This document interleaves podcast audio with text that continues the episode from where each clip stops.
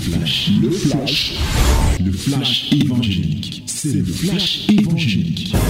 C'est le temps du flash évangélique. Que les divines ondes viennent arroser, bien-aimés. Voici le temps donc où ces ondes descendent.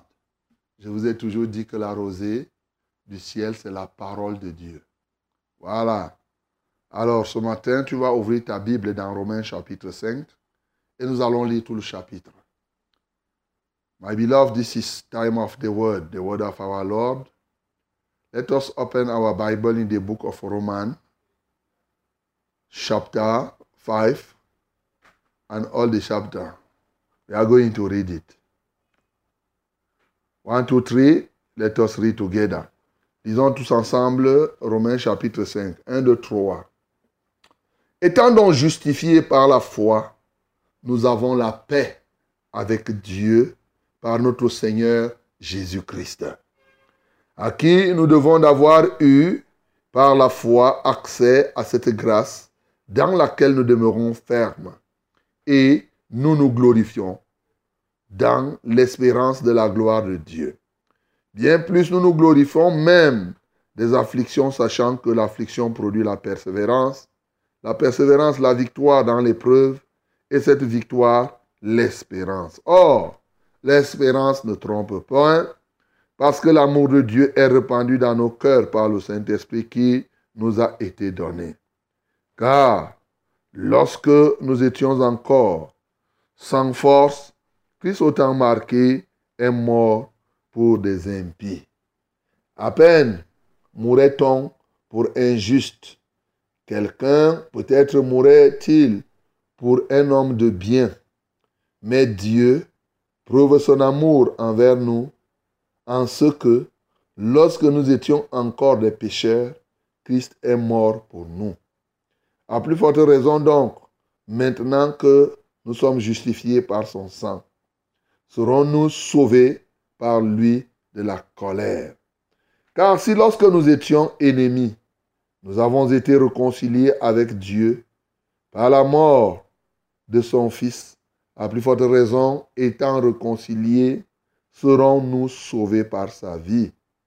Et non seulement cela, mais encore, nous nous glorifions en Dieu par notre Seigneur Jésus-Christ, par, par qui maintenant nous avons obtenu la réconciliation. C'est pourquoi, comme par un seul homme le péché est entré dans le monde, et par le péché la mort, et qu'ainsi la mort s'est étendue sur tous les hommes, parce que tous ont péché, car jusqu'à la loi, le péché était dans le monde. Or, le péché n'est pas imputé quand il n'y a point de loi.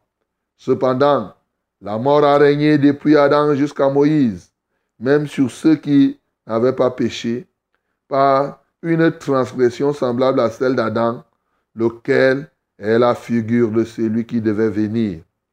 Mais il n'en est pas du don gratuit comme de l'offense. Car si par l'offense d'un seul, il en est beaucoup qui sont morts, à plus forte raison, la grâce de Dieu et le don de la grâce venant d'un seul homme, Jésus-Christ, ont-ils été abondamment répandus beaucoup. Et il n'en est pas du don comme de ce qui est arrivé par un seul qui a péché. Car c'est après une seule offense que le jugement est devenu et condamnation, tandis que le don gratuit devient justification après plusieurs offenses. Si par l'offense d'un seul, la mort a régné par lui seul, à plus forte raison ceux qui reçoivent l'abondance de la grâce du don de la justice régneront-ils dans la vie par Jésus-Christ lui seul? Ainsi donc, comme par une seule offense, la condamnation atteint tous les hommes, de même par un seul acte de justice, la justification qui donne la vie s'étend à tous les hommes. Car nous sommes nous, car comme par la désobéissance d'un seul homme, beaucoup ont été rendus pécheurs, de même par l'obéissance d'un seul, beaucoup seront rendus justes. Or, la loi est intervenue pour que l'offense abondât, mais là où le péché a abondé, la grâce a surabondé, afin que, comme le péché a régné par la mort, ainsi la grâce régna par la justice pour la vie éternelle, par Jésus-Christ notre Seigneur. Amen. Bien-aimés, voilà encore une parole délicieuse ce matin. Comme je vous ai dit dans le livre de Romains, il y a bien entendu beaucoup de points doctrinaux sur lesquels nous ne nous étendons pas beaucoup ici. Ici, le but, c'est de mettre en pratique ce que nous lisons. La pratique de la parole de Dieu est vraiment la chose la plus difficile au milieu de ceux qui disent qu'ils sont enfants de Dieu. Et pourtant, et pourtant, c'est justement la pratique qui nous distingue. Si on ne pratique pas la parole de Dieu, c'est qu'en réalité, on est en droit de s'interroger si nous sommes des enfants de Dieu. Voilà. Quand toi tu vois, c'est ta manière de marcher qui doit déterminer tout le reste. Voilà pourquoi encore ce matin, on va trouver des éléments ici que nous pouvons mettre en pratique aujourd'hui. Et comme vous savez, l'action très souvent vient de ce qui est au-dedans. La croyance et le cœur est rempli de certains éléments et par là, nous posons des actes. Alors, ce matin, la Bible nous parle déjà toujours de la justification par la foi qui produit la paix. Et lorsqu'elle nous parle ainsi comme on en a parlé hier, la Bible nous dit que nous obtenons cette justification par la foi, cette paix par Jésus-Christ. Et avec Jésus-Christ maintenant, nous recevons une grâce cette grâce par laquelle, dans laquelle nous devons demeurer.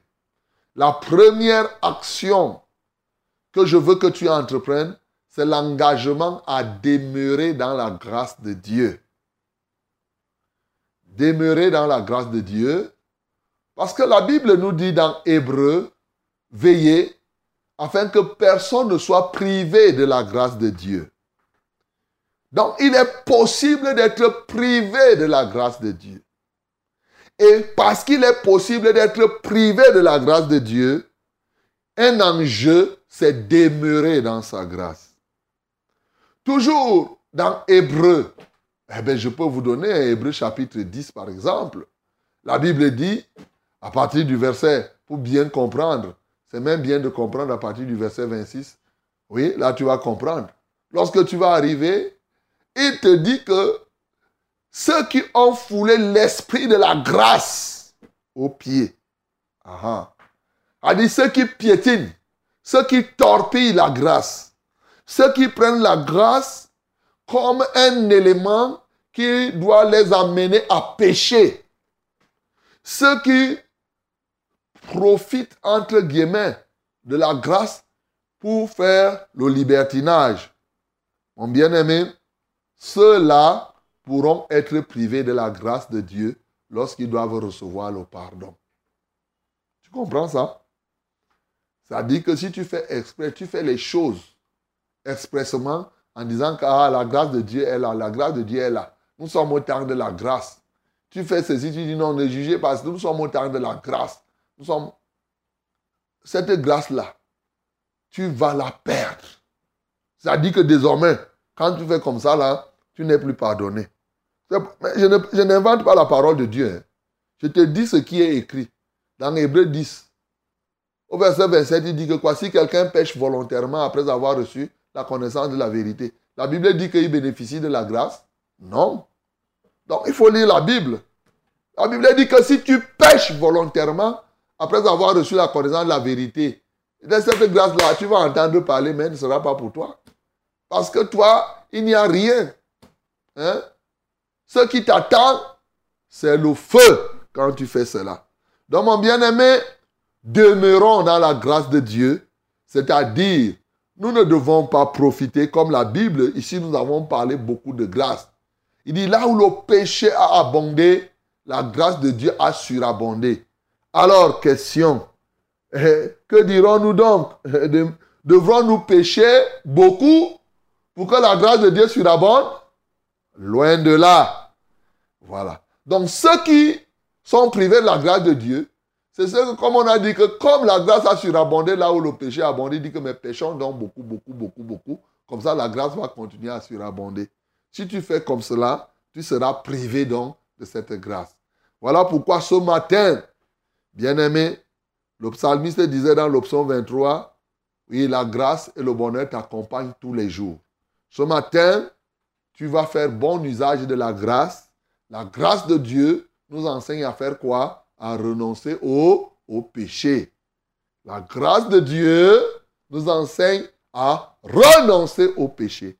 Et alors, quand tu es engagé à renoncer au péché, tu vis par la grâce et le Seigneur te soutient là-dedans. Donc, bien-aimé, ce matin, prends l'engagement et décide de demeurer dans la grâce n'utilise pas la grâce à des fins autres. Voilà le premier point. Le deuxième point d'action que nous devons faire ici, c'est la fierté. La fierté, être fier. Oui, ici être fier, c'est ça qui est traduit par se glorifier. Il dit, et nous nous glorifions dans l'espérance de la gloire de Dieu. Bien plus, nous nous glorifions de quoi encore? Même des afflictions. Et à la fin, il continue et il nous dit au verset 11, et non seulement cela, mais encore nous nous glorifions en Dieu par notre Seigneur Jésus-Christ, par qui maintenant nous avons obtenu la réconciliation. Se glorifier en Jésus-Christ. C'est ça que j'appelle être fier. Bien-aimé, ce matin, L'une des actions que tu vas entreprendre après avoir lu cette parole, c'est de te décomplexer. Un enfant de Dieu ne doit pas nourrir de complexe, mon bien-aimé. Aucun complexe, oui, aucun complexe ne doit venir en toi. Toi qui es enfant de Dieu. Non, tu ne dois pas avoir de complexe. Comme si tu te sentais, comme si être enfant, tu dois être fier. C'est ça qu'on dit que se glorifier en Dieu. Ça ne veut pas dire que se taper la poitrine, ça ne veut pas dire que se vanter. Non, c'est être fier de soi-même parce qu'on est enfant de Dieu sans tomber, oui, dans la vantardise. C'est ça. C'est ce que l'apôtre Paul écrit d'ailleurs. Certainement, on lira quand on, va arriver dans Romains 11. Et c'est ce que je vais revenir là-dessus. Donc, nous devons être fiers d'être enfants de Dieu. Et nous nous glorifions pourquoi? Un, pour l'espérance. Ta fierté est fondée sur quoi, mon bien-aimé? Pourquoi tu dois être content? Pourquoi tu dois être dans la joie? Pourquoi ça doit te plaire? Ce n'est pas parce que tu as eu le concours. Ce n'est pas parce que tu as eu le passeport. Ce n'est pas parce que tu as eu l'argent. Ce n'est pas parce que tu vas voyager. Ça, c'est éphémère. L'espérance vivante doit être un sujet de fierté pour un enfant de Dieu. J'aime parler de l'espérance parce que c'est les fondements. Trois choses demeurent, dit la Bible. C'est quoi? La foi, l'espérance et l'amour. Donc, et l'un des éléments qu'on ne connaît pas parmi les trois là, c'est l'espérance. Les gens parlent beaucoup d'amour, les gens parlent beaucoup de foi, mais les gens parlent moins de l'espérance. Et pourtant, et pourtant, c'est là notre raison d'être enfant de Dieu. L'espérance c'est ce qu'on attend. Tu t'attends à quoi? Quand tu dis que je suis enfant de Dieu, tu ce à quoi tu t'attends là, c'est ça l'espérance. Et c'est cette attente-là qui produit en toi la fierté. Tu es fier. Et il y a sept éléments de l'espérance chrétienne et tu dois être fier de ça. Par exemple, hein, c'est un exemple que tu prends les chrétiens s'attendent à avoir des nouveaux corps. ça doit te toucher profondément. Parce qu'à un instant donné, tu auras un nouveau corps. Et avec ce nouveau corps, tu vas aller rejoindre Jésus. Et là, il va t'amener au ciel. Et tu vas y passer toute la vie éternelle en sa présence. Rien que ça, ça doit te rendre fier d'être enfant de Dieu. Tu vois? Donc il y a plusieurs éléments comme cela de l'espérance chrétienne, la vie éternelle en présence de notre Seigneur Jésus-Christ, le jugement dernier, ainsi de suite. Donc, ça là, ça doit susciter en toi, tu dois te glorifier.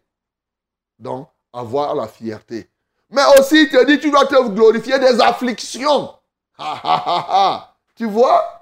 Les afflictions, quand tu es affligé, il te dit, sois fier des afflictions, parce que les afflictions produisent la persévérance, et la persévérance produit quoi? La victoire. Par conséquent, à une affliction est attachée une victoire. Une victoire. Sois fier quand tu es affligé. Les contrariétés de la vie te préparent à des victoires à venir, mon bien-aimé. C'est la fierté. Tu ne dois pas être que quand une affliction arrive, quand un problème arrive, tu es déprimé. Tu, es, tu dis, ouais, je suis découragé. Ouais, non! C'est le moyen pour toi de préparer plutôt. Hein? Tu as déjà vu une femme qui veut accoucher et que quand l'enfant veut sortir, mais c'est quelque chose. Ça te fait, ça te rend un genre là. Si tu cries, tu vas crier, mais c'est pour, pour te délivrer que ça se passe comme ça, non? Alors, donc, mon bien-aimé, les afflictions doivent produire en nous la, la persévérance et pas la persévérance, la victoire. Tu dois t'en glorifier. Troisième élément, tu dois te glorifier de la réconciliation que tu as avec le Seigneur. Voilà trois éléments qui, dans le cadre de l'action ce matin, commencent à glorifier Dieu. Commence à dire merci au Seigneur pour l'espérance qu'il t'a donnée. Commence à glorifier Dieu pour toutes les afflictions, que ce soit les échecs, les choses qui te dérangent, les choses qui t'ont fait échouer, les choses qui ne se passent pas comme tu veux. Quelle que soit la chose, tu ne voudrais pas que quelque chose se passe, mais ça s'est passé comme ça. C'est cette année, ce moment, pour mettre en pratique cette parole. Tu vas prendre le tu dis Seigneur, merci, parce que je voudrais faire telle chose, mais je n'ai pas pu. Seigneur, merci, parce que c'est ça. Merci. Tu, tu loues Dieu pour ça, tu te glorifies pour ça. Bien-aimé, voilà une action que je te prescris. La deuxième action. La troisième action, bien entendu, qui est là, c'est l'épreuve avoir les preuves. La Bible dit, Dieu prouve. Hey, tu dois prouver ton amour, la preuve de ton amour. La preuve de ce que tu déclares. Si tu dis que tu es technicien, tu dois prouver que tu es un technicien. Si tu dis que tu es, tu dois toujours être prêt à prouver ce que tu dis que tu es ou ce que tu dis que tu fais. Souvent, quand on demande à quelqu'un de montrer la preuve, il dit que tu doutes, tu doutes. Est-ce que qui doutait de Dieu ici? Dieu a prouvé. il n'a pas passé le temps à dire seulement je vous aime, je vous aime, je vous aime. Il a donné des éléments factuels, des preuves incontestables. C'est que je donne mon fils. Voilà la preuve que je vous aime. Voilà. Mais c'était pour nous apprendre à ce qu'il n'y a pas d'amour sans preuve. Bien-aimé, non. Tu ne peux pas dire que j'aime Dieu et il n'y a pas les preuves de ton amour pour Dieu. Tu ne peux pas dire que eh, je suis serviteur de Dieu, il n'y a pas les preuves. C'est les preuves là que Jésus-Christ a appelé en d'autres termes les fruits, par ailleurs, qui prouvent que ce que tu es. Donc ce matin, l'action que je veux que tu entreprennes, c'est effectivement rechercher les preuves que tu es enfant de Dieu. Quelles sont les preuves? Ça commence par là. Quels sont les éléments que tu manifestes et que quand on voit, c'est irréfutable que tu es enfant de Dieu? Les preuves que tu aimes Dieu, c'est où? Alors, recense ça. Présente au Seigneur en disant, comme on a chanté, j'aime l'éternel. Tu dis que j'aime l'éternel. Le Saint-Esprit remplit son amour dans ton cœur, il te faut les preuves. Troisième acte. Et le dernier acte pour aujourd'hui, la dernière action, ces quatre actions que je te prescris ce matin, c'est le règne. Nous devons régner sur le péché. Oui, nous devons régner. Vous savez, le règne, quand j'écoute cette parole, J'appelle ça souvent le règne fédéral.